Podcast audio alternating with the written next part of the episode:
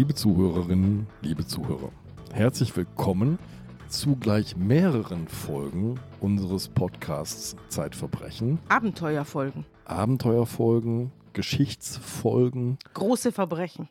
Große Begegnungen, muss man sagen. Und ein ganz besonderer Gast. Erich Vollert wird uns aus seinen langjährigen Erfahrungen berichten und von Begegnungen, die ich kaum nachvollziehen kann. Die keiner von uns haben möchte. Die keiner von uns haben möchte. Ein promovierter Politologe, der ein wahnsinnig abenteuerliches Leben geführt ja. hat. Vielen Dank für die Einleitung und die netten Worte. Wir wollen vorher aber noch etwas ankündigen. Ja, ja, und zwar einiges. Also zunächst mal gibt es eine Überraschung für unsere FollowerInnen. Nämlich, ihr wisst ja schon, dass Zeitverbrechen verfilmt wird und zwar vom neuen Streamingdienst Paramount Plus. Produziert werden im Moment vier Filme, die auf vier Geschichten basieren oder von ihnen erheblich inspiriert sind. Auf vier wahren Geschichten, die wir hier diskutiert haben. Unseren Podcasts hier. Und welche das sind, verraten wir natürlich nicht. Das haben wir auch schon letztes Mal gesagt. Es wird eine Überraschung. Aber etwas können wir verraten. Es gibt Komparsenrollen zu vergeben an unsere Hörerinnen und Hörer. Es gibt ja in jedem Film Leute, die die Straßen bevölkern, in Cafés sitzen und Unterhaltungen vortäuschen. Und diese Leute suchen wir. Und zwar gibt es zu verlosen drei Komparsenrollen für jene Folge, in der Helene Hegemann Regie führt. Mitmachen könnt ihr vom 2. bis zum 9. Mai auf dem Paramount Plus Instagram-Account www.instagram.com-paramountplus.de und dem Zeitverbrechen Instagram-Account. Wie genau, das erfahrt ihr dort. Der Drehzeitraum wird Ende Mai, Anfang Juni sein. Die Dreharbeiten finden in Berlin statt und der Gewinner oder die Gewinnerin wird am 10. Mai ausgelost. So, und dann haben wir noch was. Es rückt immer, immer näher, die lange Nacht der Zeit hier in Hamburg auf dem Gelände der Universität diesmal. Also es wird ein echtes Campuserlebnis mit vielen, vielen Veranstaltungen und natürlich sind auch wir auf der Bühne. Ganz groß. Weil wir haben ja auch noch was zu feiern. Wir haben was zu feiern und zwar unseren fünften Geburtstag, das können genau. wir jetzt schon mal sagen. Ja. Aber was wir da machen, das verraten wir nicht, aber es wird groß. Natürlich nicht. Noch gibt es keine Tickets zu kaufen, aber man kann verfolgen, was da alles geschehen wird und sich schon mal vorbereiten. 3. Juni. Am 3. Juni auf www.zeit.de slash Zeitnacht. Wir sind, glaube ich, am Abend um 20 Uhr dran. Ne? So ist es. Mhm. Also wer ausschlafen will. kann dann zu uns kommen. Wir reden heute über ein Attentat, ein politisches Attentat, das die Welt damals erschüttert hat. Das Opfer dieses Attentats war der Friedensnobelpreisträger Yitzhak Rabin. Und Erich, du hast ihn relativ früh kennengelernt. Waren so die ersten Begegnungen. Später hast du ausführlicher mit ihm gesprochen. Was war Rabin für ein Mensch? Also Rabin war erst einmal, muss man sagen, einer aus der europäischen Elite. Die Familie kam ja aus Europa. Er war gut integriert und er war aber absolut äh, Spitzenpolitiker von Anfang an. Er hat dann einmal die Wahl sogar gewonnen in den 70er Jahren, wurde Premierminister und fiel dabei aber auf durch seine Arroganz, durch seine Schroffheit. Er konnte nicht mit Journalisten umgehen. Er hat wenig von den Kollegen gehalten und einigermaßen konsequent wurde er dann auch abgewählt. Wurde dann Verteidigungsminister später und in dieser Eigenschaft hat er sich sehr verdient gemacht. Die Israelis haben sehr geschätzt oder schätzen immer noch, wenn sich jemand für das Volk einsetzt und zwar einsetzt bis hin zum eigenen Leib und Leben. Und er hat das gemacht. Er war allerdings auch sehr hart gegenüber Palästinensern. Es gab damals die erste Intifada, den ersten Aufstand. Und von welcher Zeit reden wir jetzt? Wir reden jetzt von den 80er, Anfang 90er Jahre. In dieser 80er Jahre, in dieser Zeit hat er die Palästinenser auch sehr stark bekämpft. Er galt im arabischen Sprachgebrauch als der Knochenbrecher, weil er einmal gesagt hat, man musste die Leute auch den Knochen brechen, die so gegen die Israelis vorgehen. Wir reden jetzt von der Intifada, wo in der Tat alle auch Terroristen mitgemacht haben. Ja. Aber Rabin hat durch beides, eigentlich durch seinen persönlichen Einsatz für die Sicherheit Israels, aber auch durch seine gezeigte Härte gegenüber den Palästinensern, sich einen Ruf verschafft, dass er kein Weichei ist, der irgendwelche Kompromisse schließt, die man eigentlich nicht schließen darf, der Israel ausverkauft. Und in dieser Eigenschaft, in diesem Premierministerschaft, in seiner zweiten, hat er dann mit den Palästinensern gemerkt, da geht auch was auf der palästinensischen Seite. Arafat hat dem Terror weitgehend abgeschworen, hat als PLO Israel anerkannt und er hat auf einen amerikanischen Präsidenten ist er getroffen mit Bill Clinton, der sehr bereit war, Friedensverhandlungen zu machen. Erzähl mal, wie du ihm begegnet bist. Das sind ja alles, wir erzählen ja hier von deinen Geschichten. Das sind die Geschichten, die du als Reporter für den Stern, für den Spiegel, später am Schluss auch für die Zeit geschrieben hast und erlebt hast. Wie hast du Yitzhak Rabin kennengelernt und wie hast du diese Geschichte hier recherchiert, von der heute die Rede sein wird? Eine große Geschichte eines Mordes, der die ganze Welt bewegt oder man kann auch sagen zurückgeworfen hat. Also einmal ganz früh, damals als er noch Verteidigungsminister war, hatte ich ein Gespräch mit ihm und er war so genervt von den Fragen, dass er nach der etwa einer Viertelstunde gesagt hat, kann ich Ihnen das nicht alles aufschreiben? Da habe ich gesagt, nee, das geht eigentlich nicht, weil ich brauche schon die Frage und Gegenfrage und Ihre Reaktion. Das war seine Art des Umgangs. Ich glaube nicht, dass er viel mit Journalisten anfangen konnte. Er hat eigentlich immer gedacht, dass er es besser weiß. Aber er hat gelernt zuzuhören. Da gibt es manche, die ja. ich kenne, die so Aber er sind. hat gelernt zuzuhören und das war eigentlich der große Fortschritt. Er wurde vom Kriegsgeneral zum Friedensbringer. Und als er dann in Camp David, ihr werdet euch erinnern, unterschrieben hat mit Bill Clinton und den berühmten Händedruck mit Arafat, der ihm sehr schwer gefallen ist, weil er ihn nach wie vor natürlich für einen Terroristen hielt, diesen Händedruck mit ihm gemacht hat, da war eigentlich klar, es gibt die große Hoffnung für Israel. Und ich denke bis heute, bis zu diesem Tag, über den wir gleich sprechen werden, 1995, war das die beste Chance für Israel, zum Frieden zu kommen mit den Nachbarn, aber auch mit den Palästinensern und mit sich selbst. Du hast immer wieder auch hinter die Kulissen des politischen Geschehens geguckt. Camp David war natürlich so eigentlich auf der Bühne. Ja, da war der Händedruck, da waren Fotografen, das ging um die Welt. Wie muss ich mir vorstellen, finden so die Anbahnungsgespräche statt? Wie nähert sich Israel den Palästinensern an und umgekehrt? Es braucht diese beiden Personen. Es braucht Rabin und Arafat, die beide irgendwann mal so eine Gesprächsbereitschaft zeigen, oder? Ja, du hast völlig recht. Am Schluss eigentlich. Im Grunde musst du viel davon vorbereiten. Ist ja auch passiert. In Oslo trafen sich Unterhändler und so. Ich denke, das war entscheidend, dass beide Seiten festgestellt haben, dass da was gehen könnte. Die Bereitschaft. Es gibt dieses Zitat von Rabin. Wir können diesen ewigen Kreislauf des Blutvergießens beenden. Aber das erfordert eine Welt neuer Konzepte. Woher kamen diese neuen Konzepte? Waren das nur die beiden? Welche Rolle, denkst du, haben die Amerikaner gespielt? Hat Clinton gespielt? Ja, es gibt ja im israelischen-palästinensischen Konflikt eigentlich eine große Frage. Kann es den Austausch von Land für Frieden geben? Ja. Und diese Frage wurde, da kommen wir sicher auch noch drauf, von den Rechten und den Ultrareligiösen in Israel mit einem klaren Nein beantwortet. Das kann es nicht geben. Es ist biblisches Land. Über biblisches Land kann man nicht verhandeln. Das war die eine Seite. Und die andere, die war dann Rabin und die linksliberale Öffentlichkeit, die damals, darf man nicht vergessen, eine Mehrheit war, in, in Israel längst nicht mehr ist. Diese linksliberale Öffentlichkeit hat sich zusammen mit Rabin gesagt, warum eigentlich nicht? Lass es uns mal versuchen. Und die Konstellation war eben mit dem amerikanischen Präsidenten, mit einem etwas friedensbewegten PLO-Chef. Die Konstellation war so, dass alles dafür sprach, dass man es versuchen musste. Der Andreas hat ein Bild mitgebracht aus dem Internet. Das ist genau die Szene, bei der sich die beiden verfeindeten Parteien die Hände geben, Arafat und Rabin, und in der Mitte Bill Clinton der die Arme ausgebreitet hat und ja, die beiden stimmt. fast ein, aufeinander zuschiebt. Ja, ich glaube, ich bis zum Schluss hatte er Angst, dass sie vielleicht doch noch auseinander Ja, ja so sieht's aus. er hält sie davon ab, ihr wegzulaufen. Rennt mir hier nicht weg. ihr rennt mir hier nicht weg, bevor ihr euch nicht die Hände Aber ich Diskussion. erinnere mich, also da haben wir uns alle sehr gefreut. Ich war da in den 20ern irgendwo. Ja, das war im September 93 mhm. und der entscheidende Moment dann eigentlich, als es so aussah, als könnte es passieren, war dann 1995. Große Friedensdemonstration und der berühmte Tag, der traurige Tag, der 4. November 1995, der Tag dieses schrecklichen Mordes. Erzähl, wie ging es los und ja, wie das war, so war die, der Tag? Es waren 200.000 Leute da. Es war eine friedensbewegte Stimmung, muss man fast sagen. Rabin, der eigentlich kein großer Redner war, und ich glaube, da tut man ihm nicht weh, auch kein großer Charismatiker oder so.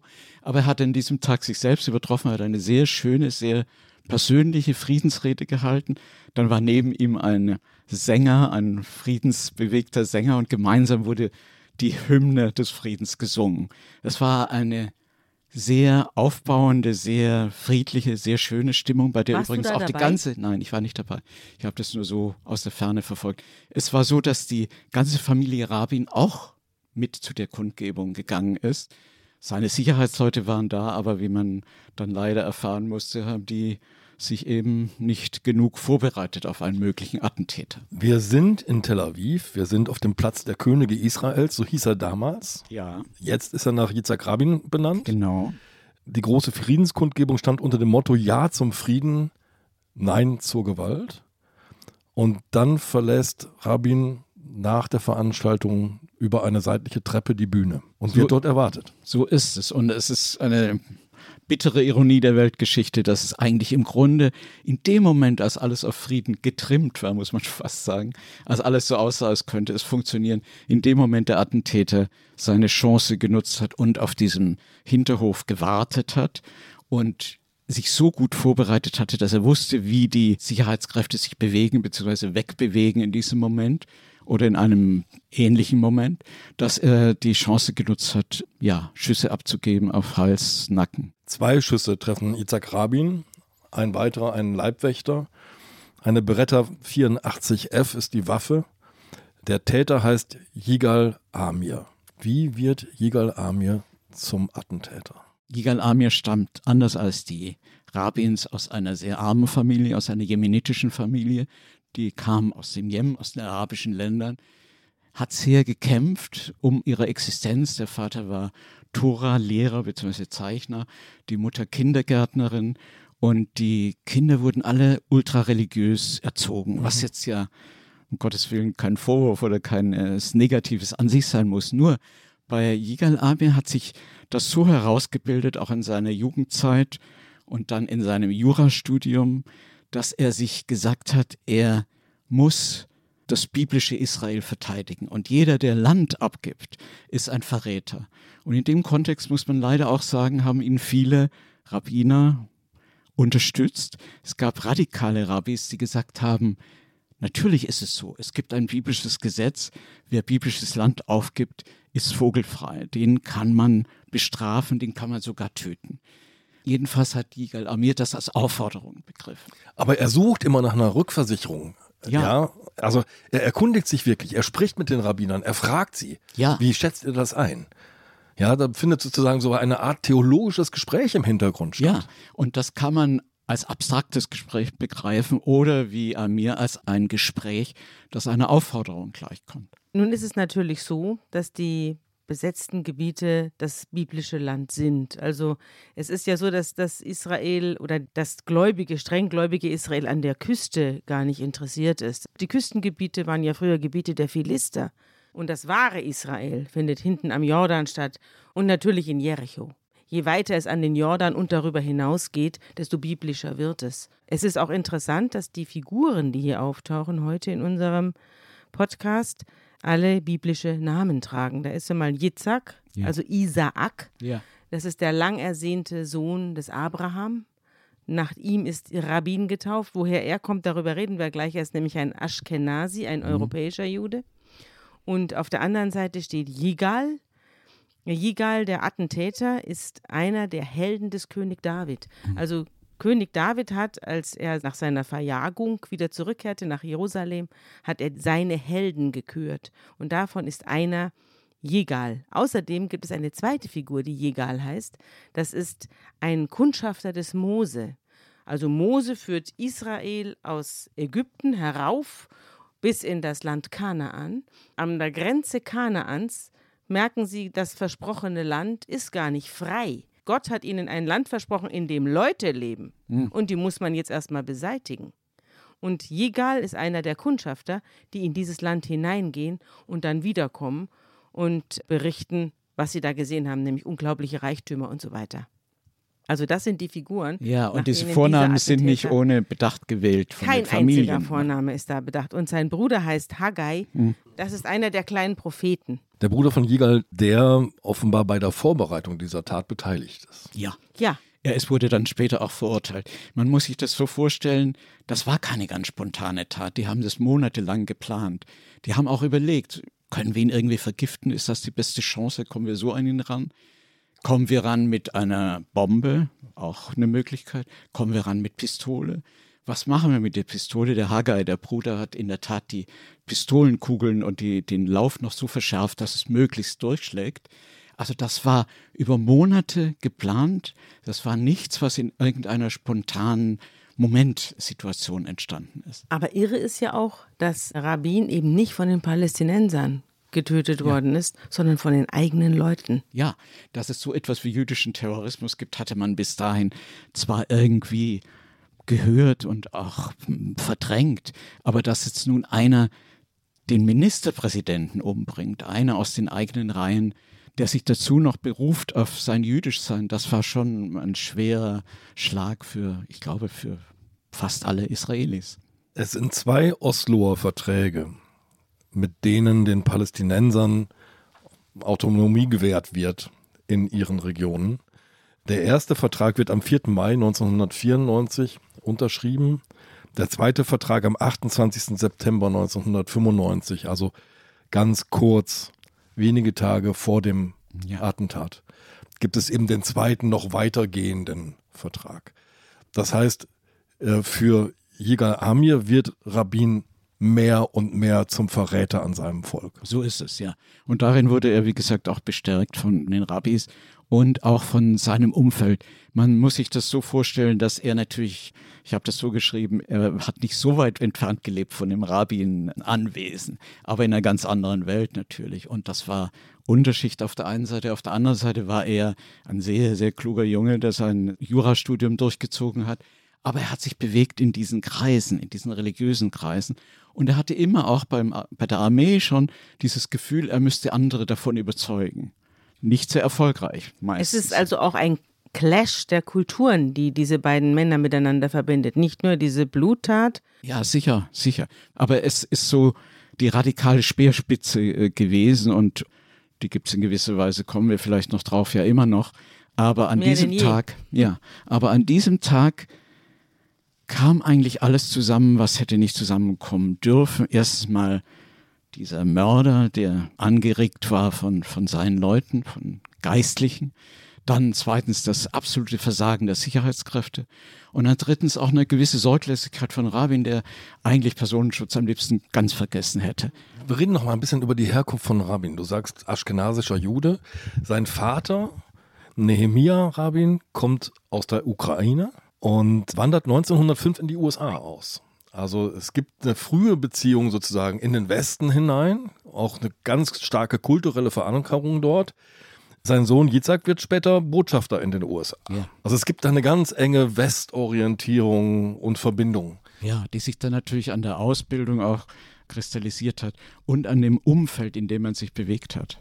Nehemiah ist übrigens derjenige, der Jerusalem nach der babylonischen Gefangenschaft wieder aufbaut. Es ist interessant, wenn man diese kulturellen Hintergründe kennt und die Geschichten darin verankert. Ja, also da merkt man, wie tief in der Geschichte dieses Konfliktpotenzial drin steckt. Tief ja? in der Bibel, in der tief Geschichte in der und im Mythos. Ja. Also der Historiker Yuval Noah Harari hat ja auch gesagt, wir in Israel lesen zu viel in alten Schriften.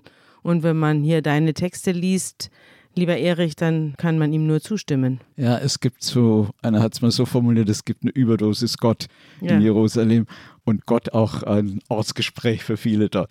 Aber trotzdem muss man sagen, und das war ja das Besondere an Rabin und an der Situation damals, man kann es überwinden. Es führt keine Zwangsläufigkeit zu Morden, zu Aufständen, zum Nicht-Zusammenleben können.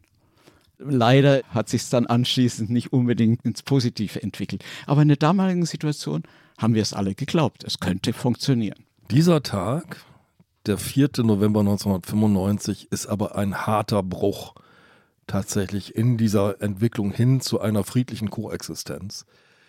Jigal Hamir wird sofort überwältigt vor Ort. Er wird von der Polizei abgeführt. Er sitzt glaube ich, in irgendeinem Verhörraum, als die Nachricht kommt, dass Rabin tatsächlich durch die Schüsse getötet worden ist. Und, und jetzt, dann ruft er, holt Wein und ja. Kuchen, wir wollen einen Toast ausbringen. Ja. Und es ist vollbracht, auch mit biblischen Ansätzen. Ja, aber ich. in merkwürdiger Weise ein neues Testament. Ja, ne? aber ich glaube, dass er tatsächlich das als, so sieht es ja auch, als Triumph verstanden hat. Und sein Umfeld und alle Leute, man muss sich vorstellen, fast gleichzeitig war ja die Witwe, muss man schon sagen, die Frau und die Enkelin und die Tochter waren im Krankenhaus und haben so einmal noch die, die, die Stirn geküsst ihres gerade verstorbenen Vaters, Ehemanns. Also ich glaube nicht, dass, dass seine Umgebung dort das so richtig verstanden und geschweige denn gutiert hat. Und es gab auch natürlich eine Gegenbewegung, die dann sagte, was machen wir jetzt? Also können wir so weitergehen mit dem Frieden? Haben wir es vielleicht selber verdorben? Ist das ein Wendepunkt zum Schlechten oder vielleicht doch noch zum Guten? Eins muss ich noch sagen, im Vorfeld dieser Rabbin-Kundgebung gab es auch viele Kundgebungen. Es war auch Wahlkampf in Israel, es ist immer Wahlkampf. Es war auch Wahlkampf. Netanyahu hat bei einer Kundgebung nicht dafür gesorgt, dass Leute weggebracht wurden, die die Rabbin in SS-Uniform zeigten und Rabbin-Särge zeigten.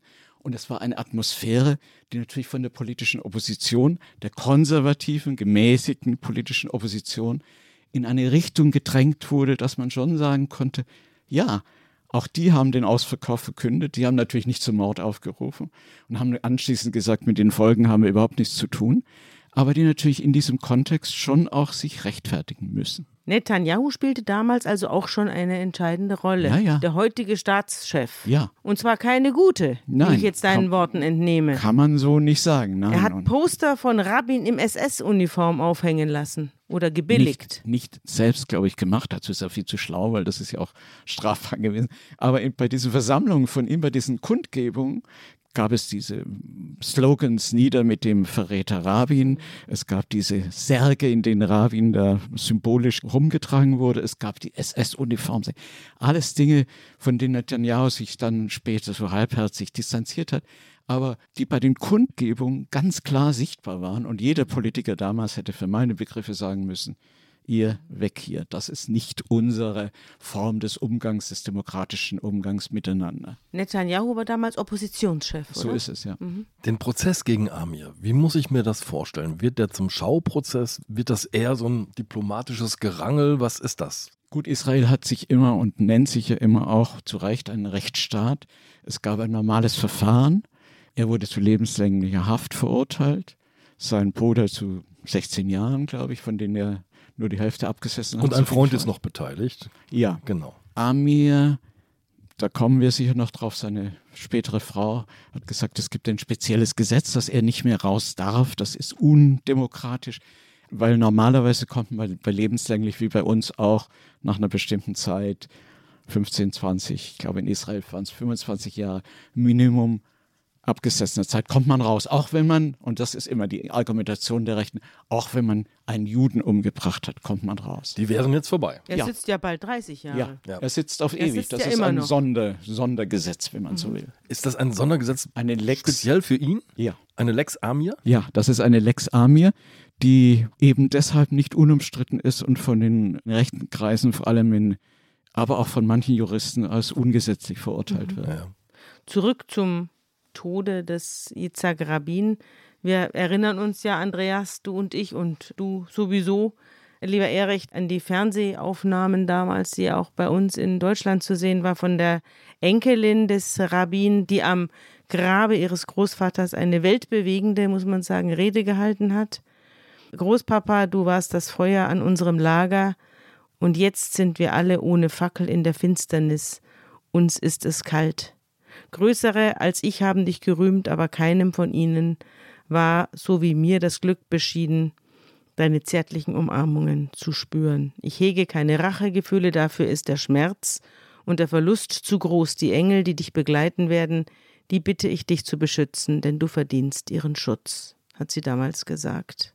Weißt ja, es war eine sehr ergreifende Rede und der amerikanische Präsident, der auch da war, hat sie dann anschließend in den Arm genommen und hat gesagt, das war wirklich das Entscheidende und Bewegende, obwohl auch der jordanische König da war und eigentlich die gesamte Welt an einem Grab gestanden ist, also die gesamte politische Welt, war es die Enkelin, die 18-jährige Enkelin, die das Bewegende und Entscheidende gesagt hat. Du hast Noah Rabin im vergangenen Jahr gesprochen, als du die Geschichte für uns aufgeschrieben hast. Ja, also es war ein Jahr danach, es gab immer die Lea Rabin, die Witwe, wurde von vielen als eine mögliche Nachfolgerin Ja, von, von Die ist auch angetreten. Ja, sie ist auch angetreten und sie wollte es auch. Sie hat mir gesagt bei unserem Interview, ich will diese Fackel weitertragen, hat das Wort von ihrer Enkelin aufgenommen und hat es dann letztlich doch nicht geschafft.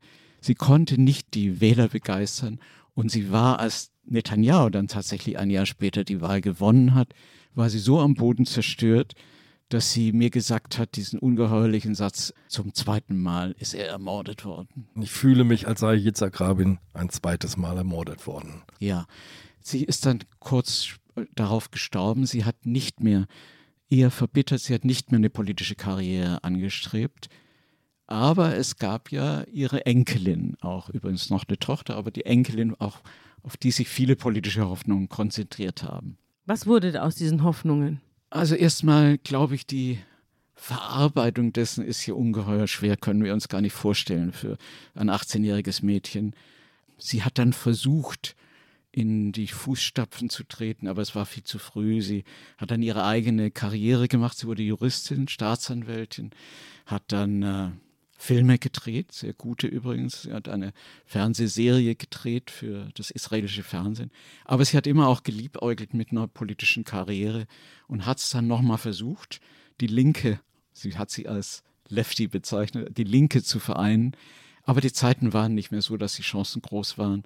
Und auch da muss man sagen, bei der Linken in Israel, die hat sich und die Liberalen, die haben sich teilweise doch selbst zerlegt, indem sie sich befeindet haben, persönlich äh, angegriffen haben. Und sie hat es dann aufgegeben. Aber ich glaube nicht, dass man sagen kann, dass sie gescheitert ist. Sie ist ihren eigenen Weg gegangen. Es gibt in Tel Aviv das Rabin-Zentrum, die Gedenkstätte an ihn. Die wird von der Familie geleitet, beziehungsweise von ihrer Mutter noch, ihrer sehr kranken Mutter. Und sie selbst ist da auch immer. Und sie hat mir erzählt, wie sie mit ihren Kindern umgegangen ist und mit ihren Enkeln, die dann, mit ihren Kindern und ihren Neffen, die dann schon gefragt haben, was ist denn damals passiert. Es gibt, glaube ich, einen kleinen Jungen, der träumt nachts, hat Albträume, dass er ermordet werden soll. Ja, das hat sie erzählt und da hat sie versucht und es ist ihr natürlich erfolgreich gelungen. Inzwischen sind die auch größer geworden. Es ist ihr gelungen, dem Kleinen klarzumachen, dass er nicht gefährdet ist, sondern dass es dem Premierminister galt, auch nicht so sehr der Familie, sondern dem Ministerpräsidenten, dessen Weg gebremst oder unmöglich gemacht werden sollte. Werbung. Liebe Hörerinnen und Hörer, Sie möchten das Magazin zum Podcast einmal unverbindlich testen? Dann lassen Sie sich Ihre persönliche Zeitverbrechen-Ausgabe gratis nach Hause liefern. Jetzt bestellen unter www.zeit.de slash Verbrechen-testen.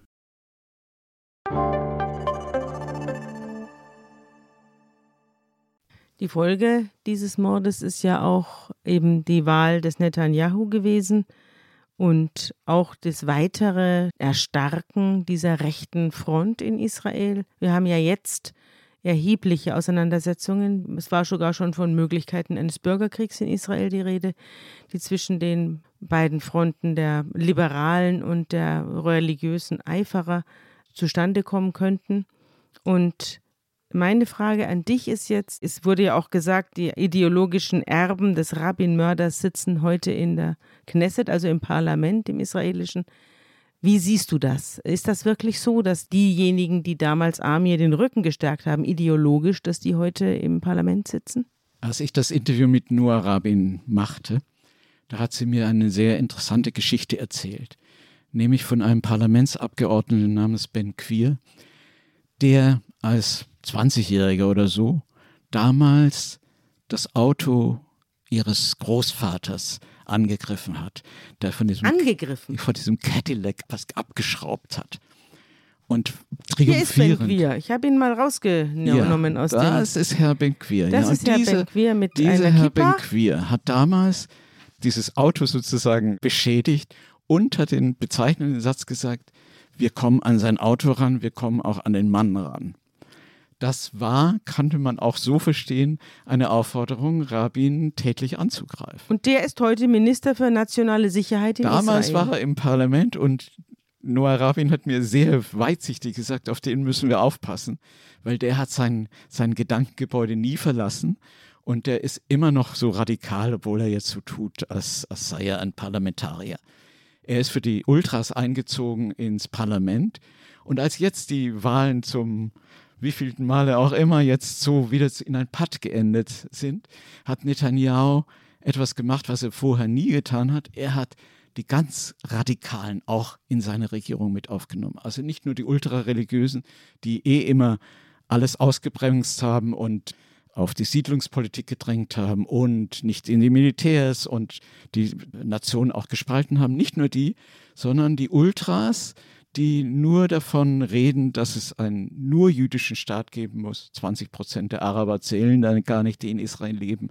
Und diesen Mann hat er mit reingeholt und musste ihn, um ihn anzubinden in seine Regierung, musste ihn zum Polizeiminister machen. Ausgerechnet. Ausgerechnet. Und der ist jetzt einer, der für die Polizei zuständig ist und auch für die Niederschlagung der Demonstrationen. Also wir haben ja derzeit im Moment, da wir diesen Podcast aufnehmen, eine kleine Pause in dieser Auseinandersetzung, aber es kam zum Generalstreik, zur Blockade von Autobahnen, zu unendlichen Kundgebungen. Und es zeichnete sich ab, so stand es jedenfalls bei uns in der Zeitung, dass es eine Auseinandersetzung gab zwischen der sogenannten weißen, säkularen, linksdenkenden Oberschicht, die in Israel die staatlichen Institutionen beherrscht, und dem Wir der Underdogs, gläubig und rechts. Diese gläubige und rechte Population nimmt ja auch in Israel stark zu durch Zuzug ja. aus allen möglichen Herrenländern. Und, Geburten, und Geburtenrate. Und Geburtenrate, ja. Wobei man auch sagen muss, man darf es nicht zu pauschal sehen. Nicht jeder, der religiös ist, ist ein Ultra. Das stimmt. Und nicht jeder, der konservativ das geht da ist. Auch kreuz und quer, das ja, stimmt. Nicht jeder, der konservativ ist, ist deswegen mhm. irgendwie verdächtig, dass er dass er irgendwelche Terroranschläge plant innerhalb. Und außerdem machen es die Palästinenser mit ihrer Radikalität, die Hamas und auch die korrupte Regierung in Ramallah es den Liberalen und Linken in Israel auch nicht gerade leicht. Das Zentrum des Konflikts ist ja das oberste Gericht, das eben gerade von den Ashkenazi dominiert wird und das eben Gesetze, die beschlossen worden sind im Parlament, aufheben kann und korrigieren kann. Und dagegen wendet sich das, nicht? Ja. Dagegen war Netanyahu immer, er hat nur nicht gewagt, irgendwas direkt dagegen zu unternehmen. Israel, muss man wissen, hat keine Verfassung. Mhm. Also wenigen Länder ohne Verfassung demokratische. Aber es hat dieses oberste Gericht als die letzte Instanz, die eben auch die Politik kontrollieren kann. Das ist für einen Premierminister natürlich nicht ganz leicht, vor allem wenn er der Korruption angeklagt ist wie ich Netanyahu das kann ja. unbequem werden. Ja, sehr unbequem. Und er möchte natürlich gerne, und das könnte er, wenn dieses Gesetz so durchkommt, im Parlament mit einer einfachen Mehrheit wieder alles, was das oberste Gericht gesagt hat, nichtig machen. Eigentlich müsste ja ein Herrscher in Israel wissen, dass es immer den Propheten gibt, der ihm in die Suppe spuckt und dagegen spricht. Davon handelt die Bibel ja auch. Ja. Aber interessanterweise hat Jegal Amir der hinter Gittern sitzt seit 30 Jahren, ein sehr bewegtes Privatleben und das ist auch eine interessante Wendung der Er hat Geschichte. viele Fans. Also wir merken ja, wie tief dieser Weibliche Konflikt Fans. verankert ist. Ja. Und für einige ist er der Held. Ja, für Frauen. Also es war, es war ungeheuerlich. Also er saß kaum hinter Gittern. Da hieß es, er bekommt Fanpost von jungen Damen, fehlgeleiteten und, und Leute, die ihn plötzlich für einen Helden hielten. Leute, die einfach einen interessanten Typen fanden. Leute, die fanden, dass er unheimlich gut aussieht. Junge Damen vor allem. Und er hat diese Briefe entweder alle in den Papierkorb geworfen oder ganz kurz beantwortet, weil er hat im Grunde sich immer als Intellektuellen gesehen und er hat sich als einen Bibelversteher gesehen, als einen Tora-Leser, Tora-Exegeten. Und er hat deshalb eigentlich immer darauf gewartet, ob es nicht einen interessanten Brief, eine interessante Ja. Mitteilung gibt. Und eines Tages kam sie. Aber wenn ich hier die Bilder angucke, die Andreas mitgebracht hat, muss ich sagen, der sieht wirklich aus wie ein Model, der Amir. Er ist ein attraktiver junger Mann, mit Ja. kurzen schwarzen Haaren. Er wird hier gezeigt zwischen Polizisten, die ihm am Arm festhalten und halt so ein leichtes spielerisches Lächeln auf den Mund. Und damals Ende 20. Ja, Natürlich fanden aus. ihn viele attraktiv und, Mhm. und man hat ja dieses Phänomen sowieso, dass dann irgendwelche Freaks und Fans aus dem Lager und nicht unbedingt aus den politischen Gründen, aber aus irgendwelchen Gründen das so faszinierend finden, dass sie sich an ihn ranmachen wollten. Da machen wir nochmal eine Extrasendung drüber, über Mörder, die äh, Liebesbriefe kriegen Ja. aus aller Herren Länder. Ja. Da gibt es auch interessante Geschichten. Jetzt kommt ein Brief von Larissa. Larissa, die, wir können es jetzt schon verraten, später Larissa Amir heißen wird. Denn die beiden werden heiraten. Was ist an diesem Brief anders oder was ist an dieser Frau anders? Alles. An dieser Frau ist alles anders. Sie ist in Moskau geboren, sie hat geheiratet dort, hat vier Kinder, als sie diesen Brief schreibt, ist nach Israel ausgewandert, hat aber, muss man sagen, in, in Moskau immer auch schon mit den Refuseniks, also mit den Leuten, die gegen das Regime waren, korrespondiert, hat denen versucht zu helfen, hat also eine starke, wie soll man sagen, soziale jüdische Ader, wie sie glaubte, ist mit ihrem Mann ausgewandert und war mit ihren vier Kindern in Jerusalem schon einige Jahre und hat offensichtlich keinen Zugang zu dieser säkularen israelischen Gesellschaft gefunden. War sehr rechts, sehr gläubig und war sehr interessiert an dem Menschen und an dem Täter Amir. Sie hat nicht von Anfang an gesagt, toll, was du da gemacht hast oder so. Keine von diesen und auch keine Fanpost, sondern sie hat ihn gefragt, welche Bücher würden dich interessieren, welche Bücher kannst du mir empfehlen, können wir in einen intellektuellen jüdischen Gedankenaustausch treten. Sie ist auch ein ganzes Stück älter als er. Ich glaube so Ja, zehn Jahre, sieben, oder? Sieben, acht Jahre ist sie älter. Sie stammte aus dieser Welt, wo sie offensichtlich gedacht hat, Israel gleich Sowjetunion. Und sie hat es gleichgesetzt, den, den Widerstandsgeist, den man haben muss gegen die Autorität. Das hat sie nach Israel hinein verpflanzt, in ein demokratisches Land. Sie hat da keinen Unterschied gemacht. Jedenfalls ist es meine Interpretation, weil sonst hätte sie nicht so auf ihn zugehen können. Und sie hat ihm das geschrieben, er hat das gelesen, er hat sofort reagiert. Es kam dann, das durfte man, kam zu ersten Austausch, zu ersten Treffen. Nach einigen Treffen haben die beiden, wie sie sagen, sich verliebt. Die hat sich scheiden lassen? Sie hat sich scheiden lassen von ihrem Mann, die vier Kinder, zurückgelassen und hat angefragt, ob sie ihn nicht heiraten könnte. Das gab Sie hat natürlich. ihn gefragt, ob sie ihn heiraten könnte. Ja, er war überglücklich. Er hat auch damals wahrscheinlich schon an Nachwuchs gedacht nochmal, aber er wollte eine Beziehung aufbauen zu einer Gleichgesinnten und das war sie, diese Larissa. Und es gab eine Diskussion, kann man das erlauben, dass sie, aber es sprach nichts gegen eine Heirat. Es gab dann eine Zeremonie im Gefängnis, keine, natürlich nicht irgendwie was draußen, keine großen Feierlichkeiten, aber es gab diese legale Heirat. Und als nächstes gab es das Begehren von ihm und von ihr, ein Kind zu zeugen. Das wiederum hat natürlich die israelische Justiz und Öffentlichkeit ziemlich beschäftigt. Die Frage war, kann man ein sexuelles Treffen im Gefängnis erlauben?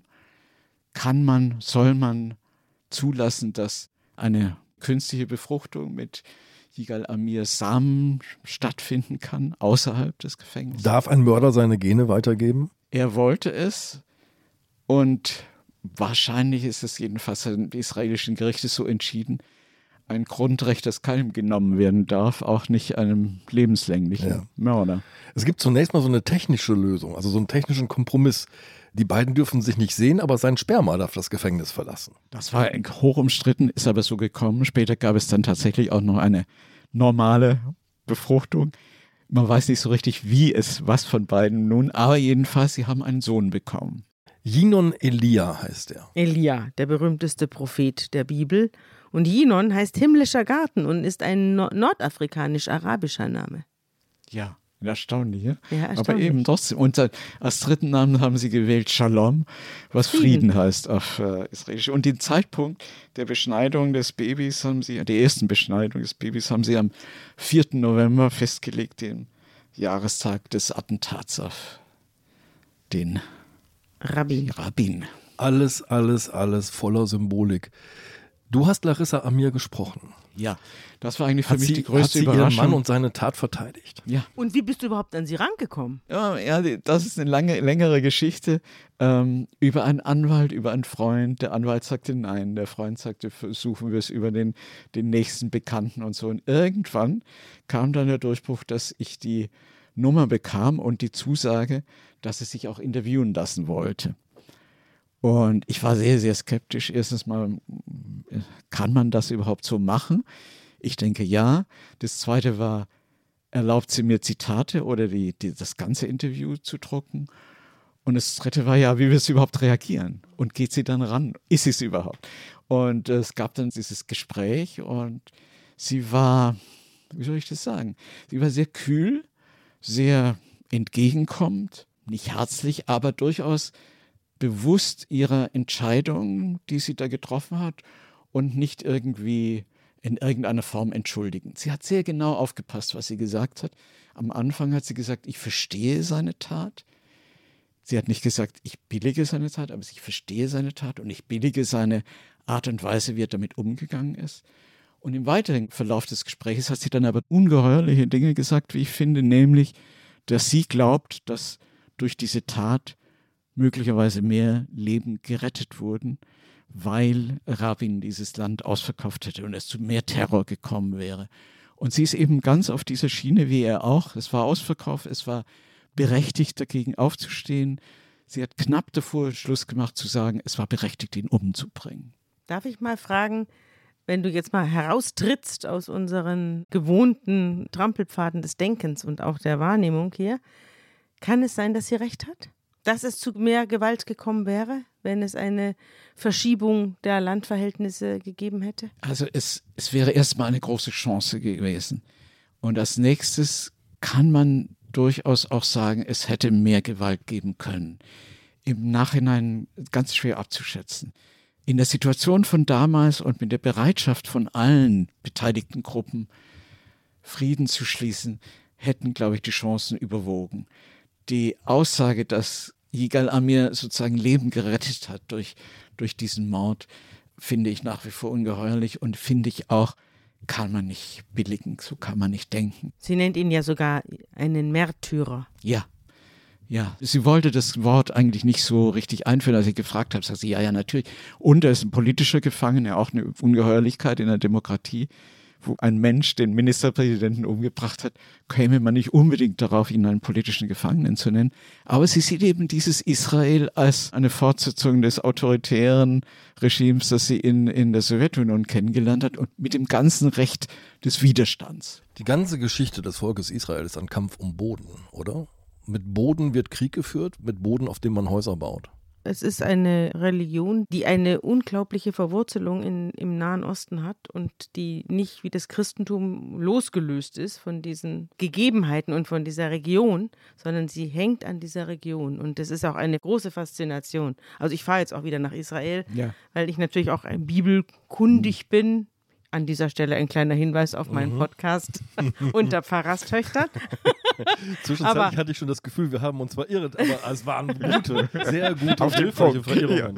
Nee, aber es ist natürlich, ich meine, Gott kommt in der Hymne vor, in jedem, in jeder Äußerung sind äh, biblische Zitate zu hören, zu lesen.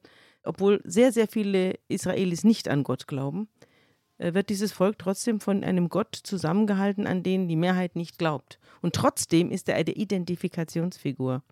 Ja, und wenn wie auch Sie eine schon- erdachte. wie Sie schon gesagt haben, eine starke Trennung. Es gibt eigentlich zwei Israels. Es ist wirklich in Tel Aviv finden Sie dieses Phänomen relativ selten. Westliche Stadt, Tel Aviv, Berlin, New York, das ist die, das Dreieck der jungen Leute heutzutage. Nachtleben und Ausgehen und Hedonismus. Dann haben Sie auf der anderen Seite Jerusalem eine ganz gegenteilige Gesellschaft. Und eben in den besetzten Gebieten oder in den Siedlungen größtenteils auch teilweise sogar auch Säkulare, die siedeln, aber größtenteils eben auch Leute, die sagen, das ist unser Anspruch. Das ist unser Recht, hier zu siedeln, das ist biblisches Land. Es ist unglaublich faszinierend, diese Welt. Also ich bin ja selber ein Teil dieser Welt sozusagen und kenne sie gut und man versinkt darin. Man kann sich das gut vorstellen, diese Prophezeiungen, dieser große Auftrag, den jeder hat und diese Verheißung, es wird dir alles gelingen, solange du nur treu zu diesem Jahwe stehst. Also ein in sich geschlossenes Weltbild, in dem Ja. man untergehen kann. Ja. Für Yigal Amir ist es dieses Weltbild, das ihn zum Attentäter macht. Seine Frau Larissa sagt über ihn, er ist kein Krimineller, er handelte aus Verzweiflung. Kannst du das nachvollziehen? Nein, diese Verzweiflung, die er für sich behauptet hat, in die hat er sich hineingesteigert. Die hat auch nicht die Mehrheit der Israelis damals geteilt. Er hat sich als die Speerspitze gesehen einer Bewegung und ich glaube, er sieht sich auch heute noch als, als einen Helden, der etwas gemacht hat, was dieses Land in seinen Augen voranbringt oder jedenfalls was verhindert hat, dass es weiter absinkt, versinkt. Wir können die Geschichte nicht zurückdrehen. Wir können nicht herausfinden, was passiert wäre, hätte es dieses Attentat nicht gegeben, wäre diese Politik der Annäherung fortgesetzt worden.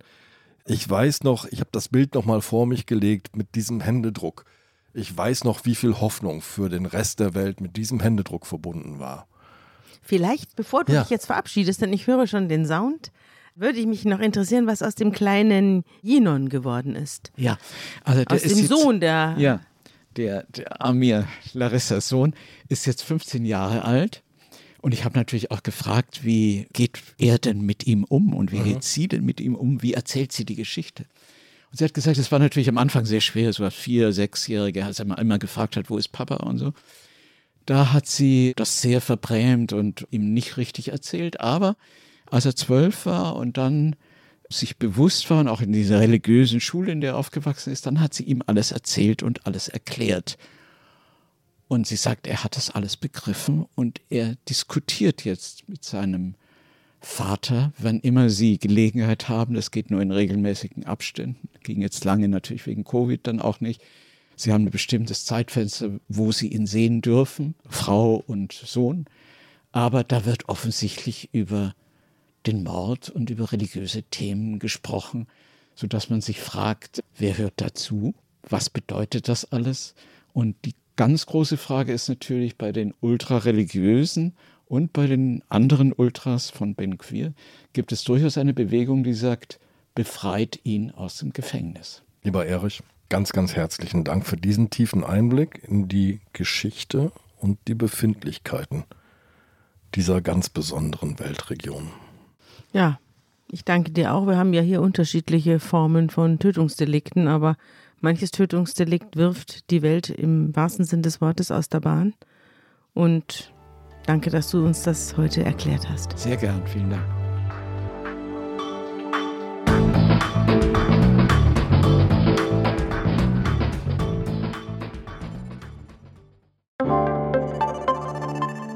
Werbung. Liebe Hörerinnen und Hörer, wenn Sie mehr zu den Fällen in unserem Podcast erfahren möchten, abonnieren Sie den kostenlosen Zeitverbrechen Newsletter. Mit exklusiven Fotos und Recherchehintergründen erhalten Sie alle zwei Wochen einen Blick hinter die Kulissen von Zeitverbrechen. Direkt anmelden unter www.zeit.de slash Verbrechen-Newsletter www.zeit.de slash Verbrechen-Newsletter